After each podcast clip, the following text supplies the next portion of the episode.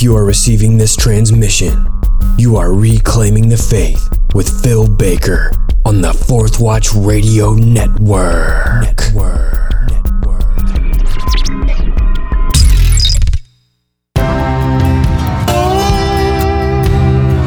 Welcome to episode 56 of Reclaiming the Faith, a podcast with a mission to reveal what the earliest Christians believed about the core issues facing us today.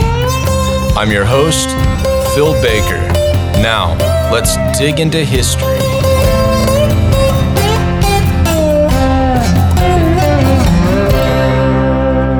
Hey y'all, thank you so much for taking time to listen to Reclaiming the Faith. Thank you for your prayers for me and my family, for my job situation. Get that straightened out now. So it's just a tremendous weight off my shoulders. Thank you so much to my Patreon subscribers. If you want some extra content, a breakdown of different early Christians and early Christian documents and some acoustic version videos of my original songs, please consider being a Patreon. You can find that at patreon.com/PhilSBaker. Well, today we're getting into episode 56, which is a special episode requested by one of the Patreons named Miranda. She wanted a breakdown of the Trinity, so I'm putting a little pause on the Beatitude series to cover that. And also to Casey, I'm going to do an interview with my mentor on what it looks like for husbands and wives to live out the commands of Jesus and of Paul in a 21st century context. And so I think y'all are going to be really, really blessed by that interview. Today, we're looking at the Trinity, and we're looking at what the early Christians believed about it. We're looking at what the Bible says about it and how they go together hand in hand. And I think it's going to strengthen your faith and be a really, really good apologetic tool for you to use when having discussions with different people. If you're blessed by this episode, please consider writing a rating and review on my iTunes channel, Reclaiming the Faith. That will help others find the channel and be strengthened as well. And in 2016, I wrote a book called New Wineskins and the Simple Words of Christ. You can find that on Amazon. Again, if it's a blessing to you, please consider leaving a rating and review. Well, I'm definitely blessed to be a part of Justin Falls Fourth Watch Radio Network, along with BDK of Omega Frequency, who I do a monthly Q&A show with called Ready With an Answer. Definitely want to encourage y'all to check that out. If you have any questions about today's episode, you can email me at philsbaker@gmail.com, or you can email BDK, and we will be sure to answer those questions on Ready With an Answer. Well, finally, the early Christian quotes that I use can generally be found on a CD-ROM version of the Anti-Nicene Fathers, which you can purchase for a mere $5 on the Scroll Publishing website. So I definitely want to encourage y'all to check that out at scrollpublishing.com. All right. Well, without any further ado, let's go ahead and get episode 56 rolling.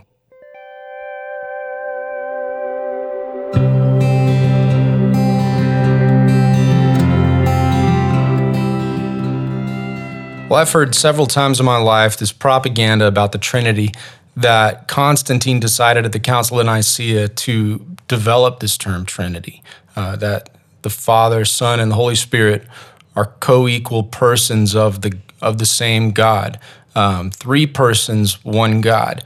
And, you know, that is propaganda, not three persons and one God, but that Constantine decided that in 325 of the Council of Nicaea. It's completely made up. So today I'm going to let y'all see some early Christian quotes about the Trinity and how they relate to the Scriptures. But first, to give a good foundation, I'm going to start with Scripture.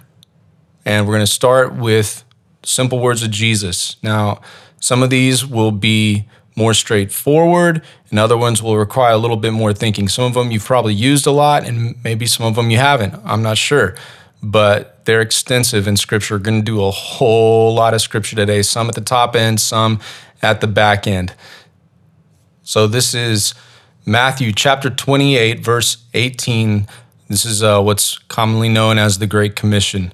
Jesus came up to his disciples and said to them, "All authority has been given to me in heaven and on earth. Go therefore and make disciples of all nations, baptizing them in the name of the Father and of the Son and of the Holy Spirit, teaching them to observe all that I commanded you. And lo, I am with you always, even to the end of the age." Now notice that he said the name singular of the Father, Son, and the Holy Spirit, plural. And that, of course, is used in early Christian writings as well. Now, that's a pretty straightforward one. And so to maybe counter that, some people might say, yes, but let's look at 1 Corinthians chapter 8, verse 6, which says, "For us, there is but one God, the Father, from whom are all things, and we exist for him, and one Lord, Jesus Christ, by whom are all things, and we exist through him." And so they may say, see, there's this difference between God and Jesus. Well, it's not.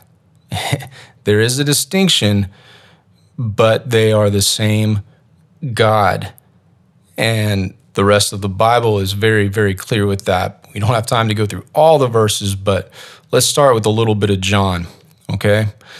So this is John 17, starting in verse 11. This is in the high priestly prayer that Jesus prays, as it's called.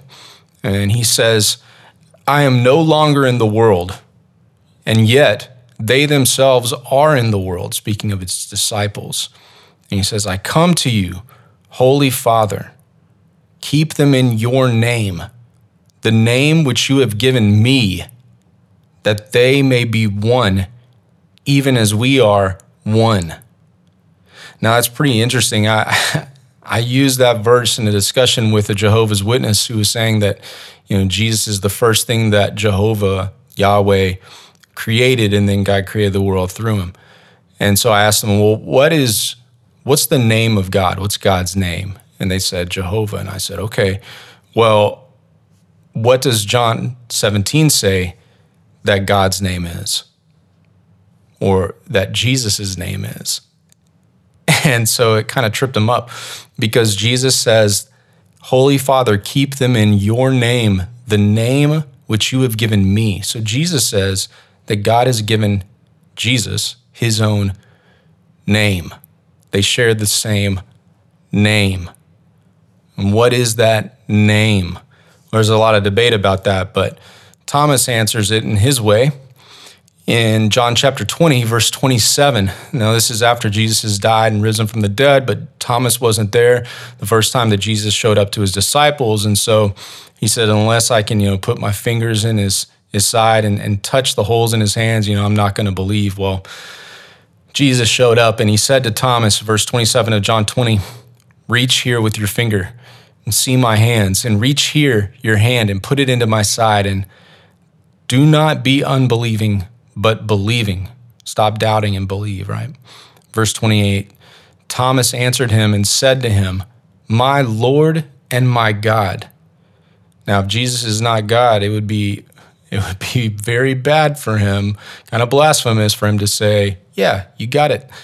If he's not God, he should say, Thomas, whoa, slow down a little bit. I know you're excited. But no, that's not what Jesus says. Jesus says to him, "Because you have seen me, have you believed? Blessed are they who did not see and yet believed." So Jesus says, yeah, that's right. You saw me.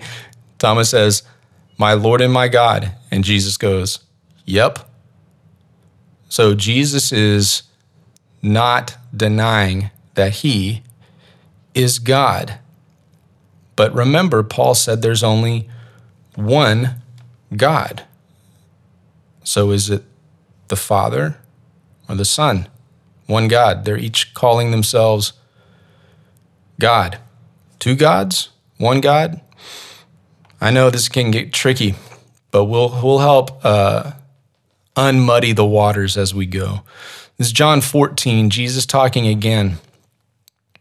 He says to his disciples, "You heard that I said to you, I go away, and I will come to you. If you love me, you would have rejoiced because I go to the Father, for the Father is greater than I." Now that's really interesting, right? Because he said to Thomas, or Thomas said to Jesus, "My Lord and my God." And Jesus said in chapter 17 that he has the same name as the Father, and yet here Jesus himself says that the Father is greater than him. So we've dealt a little bit with the Father and the Son. Let's look at the Holy Spirit now. This is Paul in 2 Corinthians chapter 3, verse 17. He says, "Now the Lord," remember there's one Lord, Jesus Christ, "my Lord and my God," as Thomas says in John 20. "Now the Lord is the Spirit. And where the Spirit of the Lord is, there is liberty. But we all, with unveiled face, beholding as in the mirror the glory of the Lord, are being transformed into the same image from glory to glory, just as from the Lord, the Spirit." Pretty interesting, because Paul in two places there, in 17 and 18, says the Lord is the Spirit. So Jesus is the Holy Spirit. He is, but is he? John 14, verse 16, Jesus is talking to his disciples, and he's telling them that he's going to go away. And he says, "I will ask the Father, and he will give you another helper, that he may be with you forever. That is the Spirit of truth, whom the world cannot receive because it does not see him or know him, but you know him because he abides with you and will be in you." Now it's interesting, this word another. I will ask the Father and he will give you another helper. That word another is allos, which generally means another of the same kind, another of the same substance. And notice that unlike Jehovah's Witnesses, who would say the Holy Spirit is just a force of energy of some kind, like divine energy. No, this is a personal being, because Jesus doesn't say it. He says he. He abides with you and will be in you.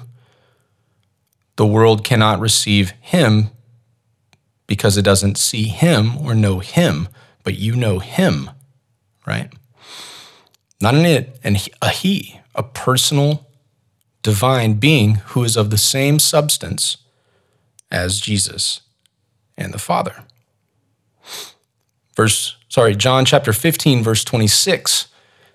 Still in that same conversation with his disciples, he says, "When the Helper comes, whom I will send to you from the Father, that is the Spirit of truth, who proceeds from the Father, he will testify about me." So how did the Spirit come into the world? It says he proceeded from the Father. This is getting at this begotten type language, right? Like John 3:16, the only begotten Son, like John chapter 1. When it says the only begotten, full of grace and truth, that means to proceed forth from. So we will get into more of the analogies, but this is different than being created. This is not created, this is begotten. And we're going to get into that more. John 16, verse 13. Still same conversation with his disciples before he gets arrested. He says, "But when he, the Spirit of truth, comes, he will guide you into all truth. For he will not speak on his own initiative, but whatever he hears, he will speak, and he will disclose to you what is to come.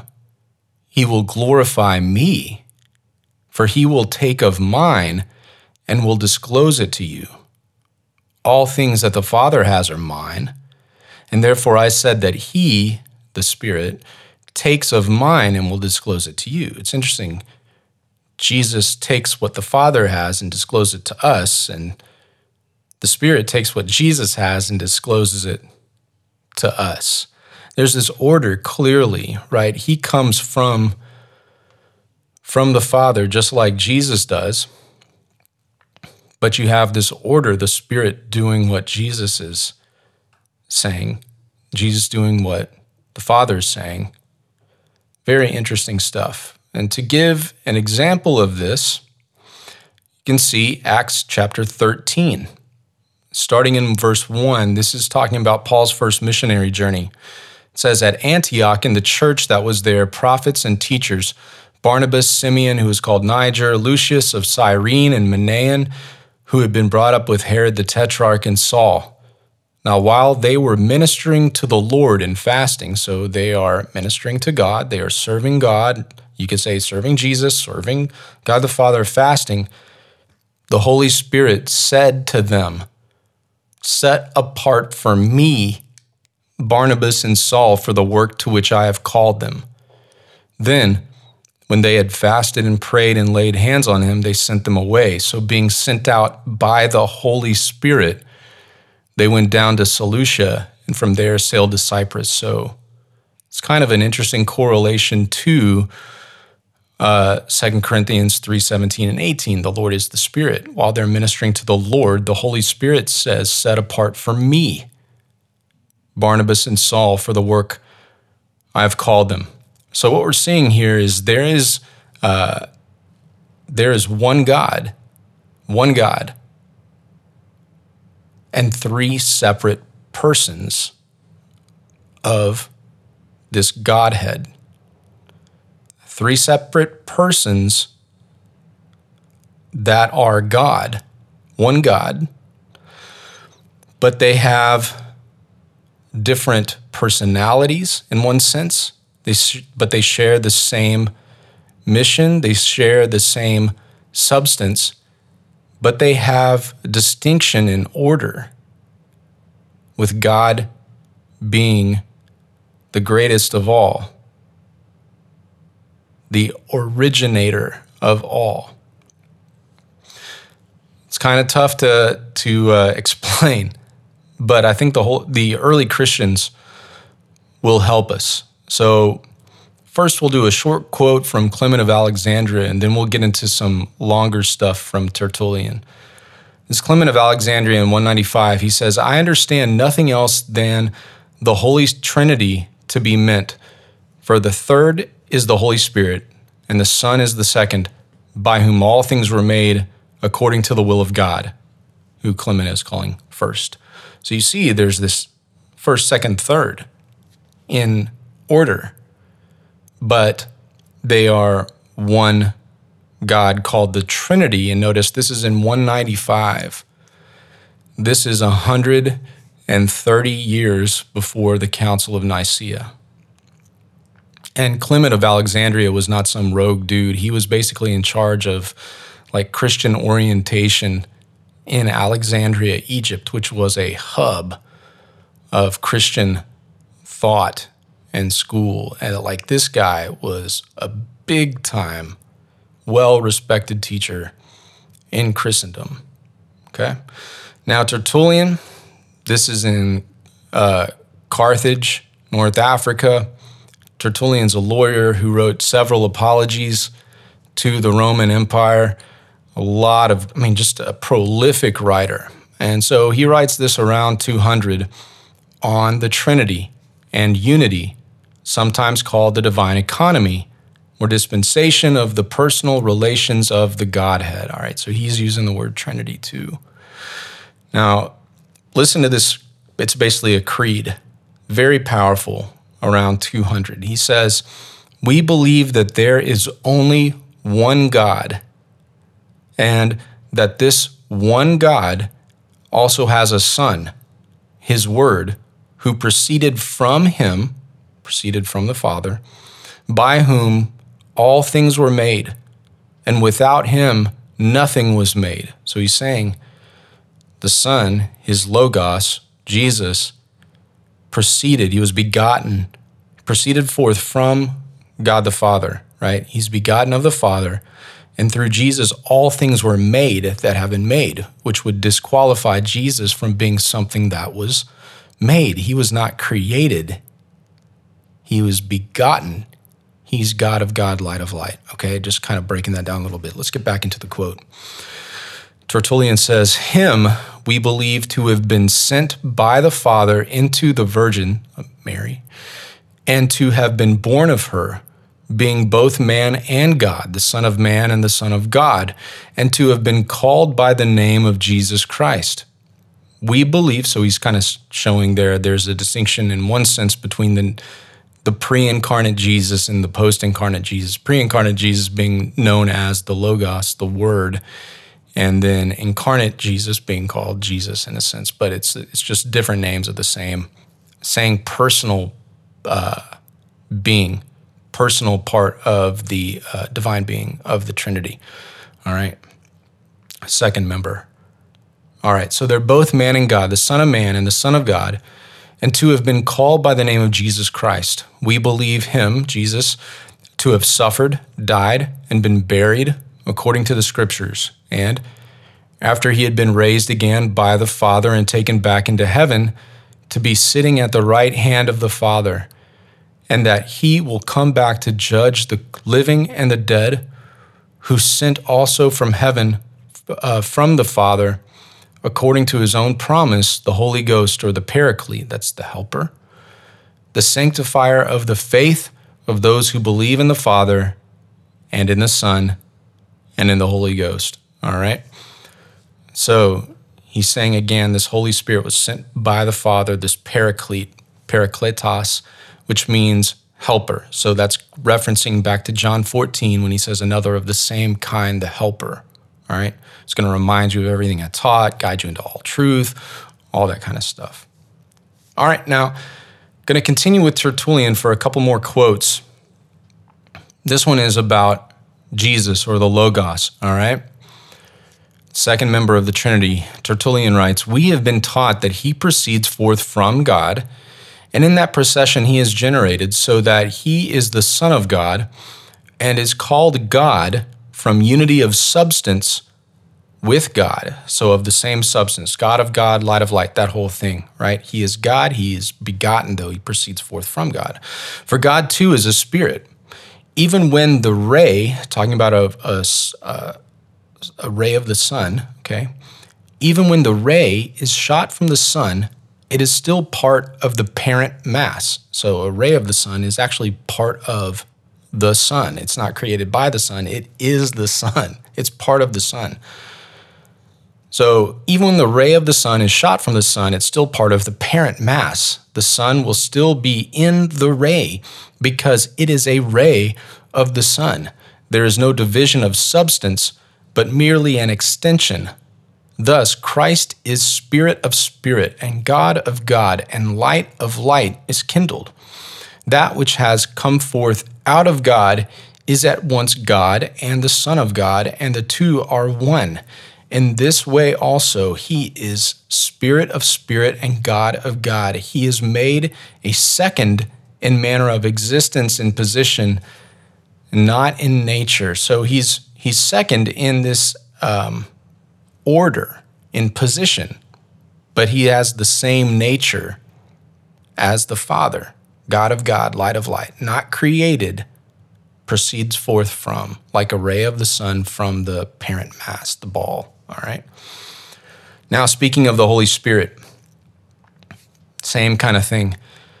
For God sent forth the Word, as the Paraclete also declares, just as the root puts forth from the tree, and the fountain from the river, and the sun from the ray. For these are emanations of the substances from which they proceed. So he compares it to a root and the tree, like they're all part of the same substance, but they have an order in that distinction, or a fountain, which produces a river. It's all part of the same water source, water, of the same water, you know, so, but different orders. So I should not hesitate indeed to call the tree the son of the, or offspring of the root, and the river of the fountain, and the ray of the sun, because every original source is a parent, and everything which issues from the origin is an offspring. All right, so that's three really good analogies that Tertullian is using to demonstrate the Trinity. he continues, everything which proceeds from something else must needs to be second to that from which it proceeds, without being on that account separated. Where, however, there is a second, there must be two, and where there is a third, there must be a three. Now the Spirit indeed is third from God and the Son, just as the fruit of the tree is third from the root, or as the stream out of the river is third from the fountain, or as the apex of the ray is third from the sun. Nothing, however, is alien from that original source whence it derives its own properties. In like manner, the Trinity, flowing down from the Father through the intertwined and connected steps, does not at all disturb the monarchy, while it is at the same time guarding the state of the economy. There's a distinction in position, but not in substance, all right? So they're all part of the same monarchy. They're all king. They're all God. They're not different in that respect. They're substance of substance, right? God of God, light of light, that stuff. But there is a difference in order, in position. Jesus is not greater than the Father, just like he says, the Father is greater than I, right? And the Holy Spirit's not greater than Jesus. There's an order to it, but they're all God. Just like we have these examples in nature, as Tertullian describes, with trees and with fountains and rivers and with the sun and its rays, okay? So we see this stuff in nature, and God has created those things to declare his glory. Now, Tertullian also writes against modalistic monarchianism, which is a belief that basically God, there is one God, and not three separate persons, one God. The Father is the Son, he is the Holy Spirit. That's what they believe. It's a heresy. And they would say he just kind of shows up in three different forms at, you know, at different times, but it's only like the Father is actually the Son. The Holy Spirit is actually Jesus, and that's a heresy. These are three separate persons of the same God. That's the truth, and Tertullian writes about that. So he says this, we prove that the Father made his word a son to himself. For if he calls him son, and if the Son is none other than he who has proceeded from the Father himself, and if the Word has proceeded from the Father himself, then he will then be the Son, and not himself from whom he proceeded. For the Father himself did not proceed from himself.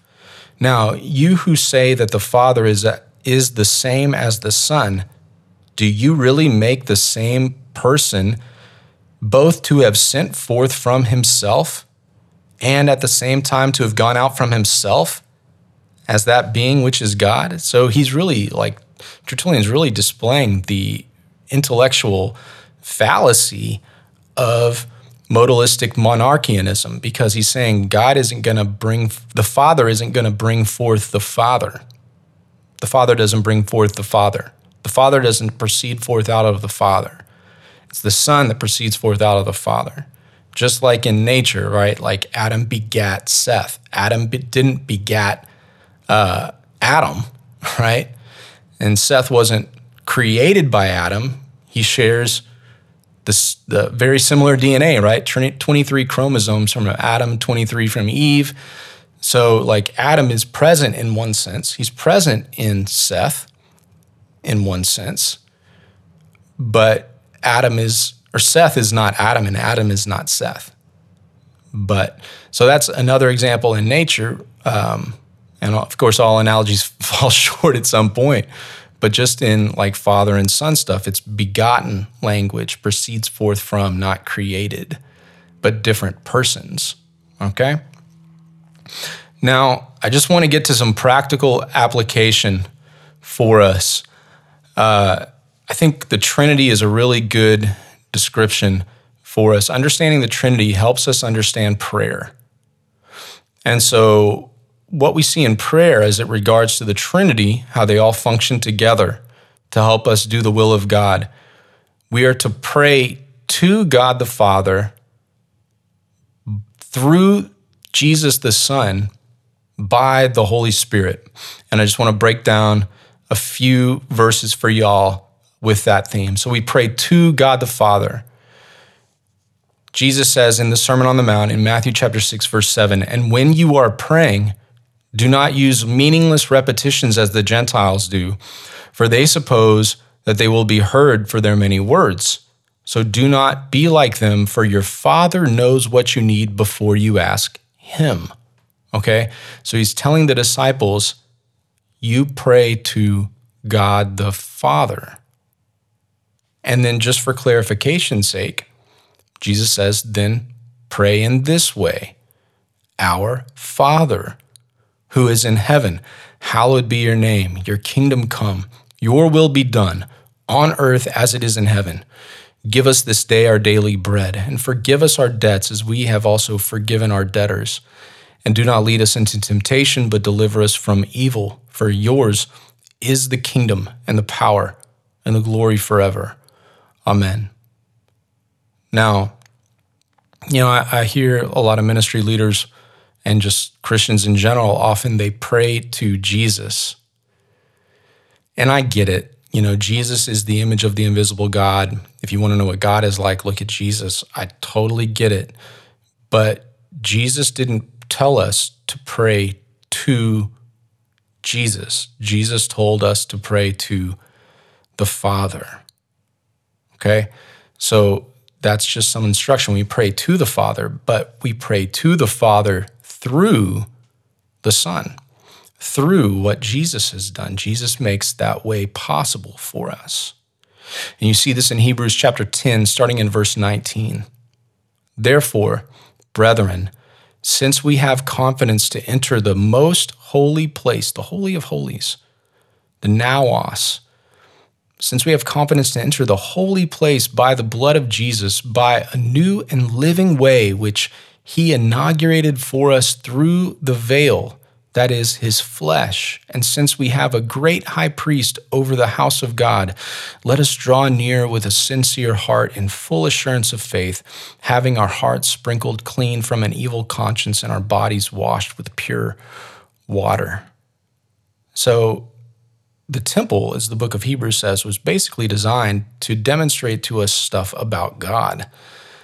Like, that's the whole reason it was created. It's demonstrating to you truths about God and about our relationship to God. And in a sense, when the veil of the temple was torn, while Jesus' body is being broken for us, in a sense, kind of like the Lord's Supper, as Jesus is dying for us, the veil of the temple, this 3-foot thick curtain that separated the Holy of Holies from the holy place, it's torn. And so now it's not just one person who can go in once a year like the earthly high priest, but now we all have access right to the Holy of Holies, right to the Ark, right to the Bema, right to the mercy seat, right to God the Father through the Son. That's why we pray in Jesus' name in one sense. And there are other reasons why we do that, but it's in Jesus' name. It's by what he has done, not by what we have done, that we pray to God. Our good works can't do that for us. We need Jesus. We need Jesus, all right? It's what he has done. We pray to the Father through the Son, but we also pray by the Spirit. So this is Galatians chapter 4, verse 6. Paul writes, because you are sons, God the Father sent forth his Spirit, the Spirit of his Son, crying into our hearts, Abba, Father. All right, so a lot of cool stuff there, adoption stuff, but also it's the Spirit of his Son that comes into us, which Philippians 1 would call like the Spirit of Jesus, right? So it's actually the Spirit of Jesus that comes into us. This is the Holy Spirit. That's why Paul would say in 2 Corinthians 3 that the Lord is the Spirit. All right, there's this, I mean, they're intimately connected in one sense. And he comes into our hearts crying, Abba, Father. So the Holy Spirit, we pray by the Spirit. The Spirit teaches us to cry out to God the Father as our Father. And so in that, in one sense, we pray by the Spirit. And there's another way that we pray by the Spirit in one sense. And this is in Romans chapter 8, verse 26 through 27. In the same way, the Spirit also helps our weakness, for we do not know how to pray as we should, but the Spirit himself intercedes for us with groanings too deep for words. And he who searches the hearts knows what the mind of the Spirit is, because he intercedes for the saints according to the will of God. And so the Holy Spirit knows what's on God's mind, and he knows exactly what we should be praying for. And sometimes he can take this jumbled mess of words that I often pray, and like not knowing how to pray, but just talking to God, and he like packages it up in a way that's like it makes sense, I guess. I don't know. But he teaches us how to pray. He intercedes for us with groanings too deep for words, touching the heart of God in powerful ways. We pray to the Father through the Son by the Spirit. And I want to encourage you to do the same this week. And I really want to encourage you, as you're having apologetic conversations with Mormons or with Jehovah's Witnesses or just people who have been misled by the propaganda out there about the Trinity, use those analogies of the sun and the fountain and the tree. All right. God bless y'all.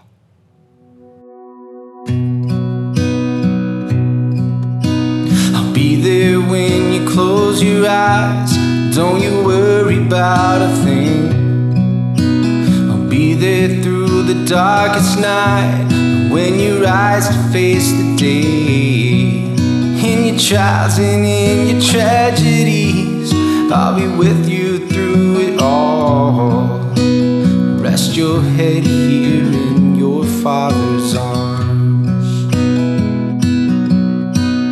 Even when it's pouring down, when the waters start to rise, even when you're numb with doubt, when you can't believe your eyes, no amount of pain could ever change my faithfulness and love. So rest your head here in your Father's arms. And all the lies that you believe, like you're in this fight alone, but how could I forsake or leave one I've chosen as my own? A treasure in a field that I would lose everything to gain. You're my beloved forever, always. I'll be there when there's nothing left and all your strength is gone. I'll be there with your final breath. I'll be there to take you home. What a day it's gonna be when you will know just as you know. But until then, rest in your Father's arms. Rest your head here in your Father's arms.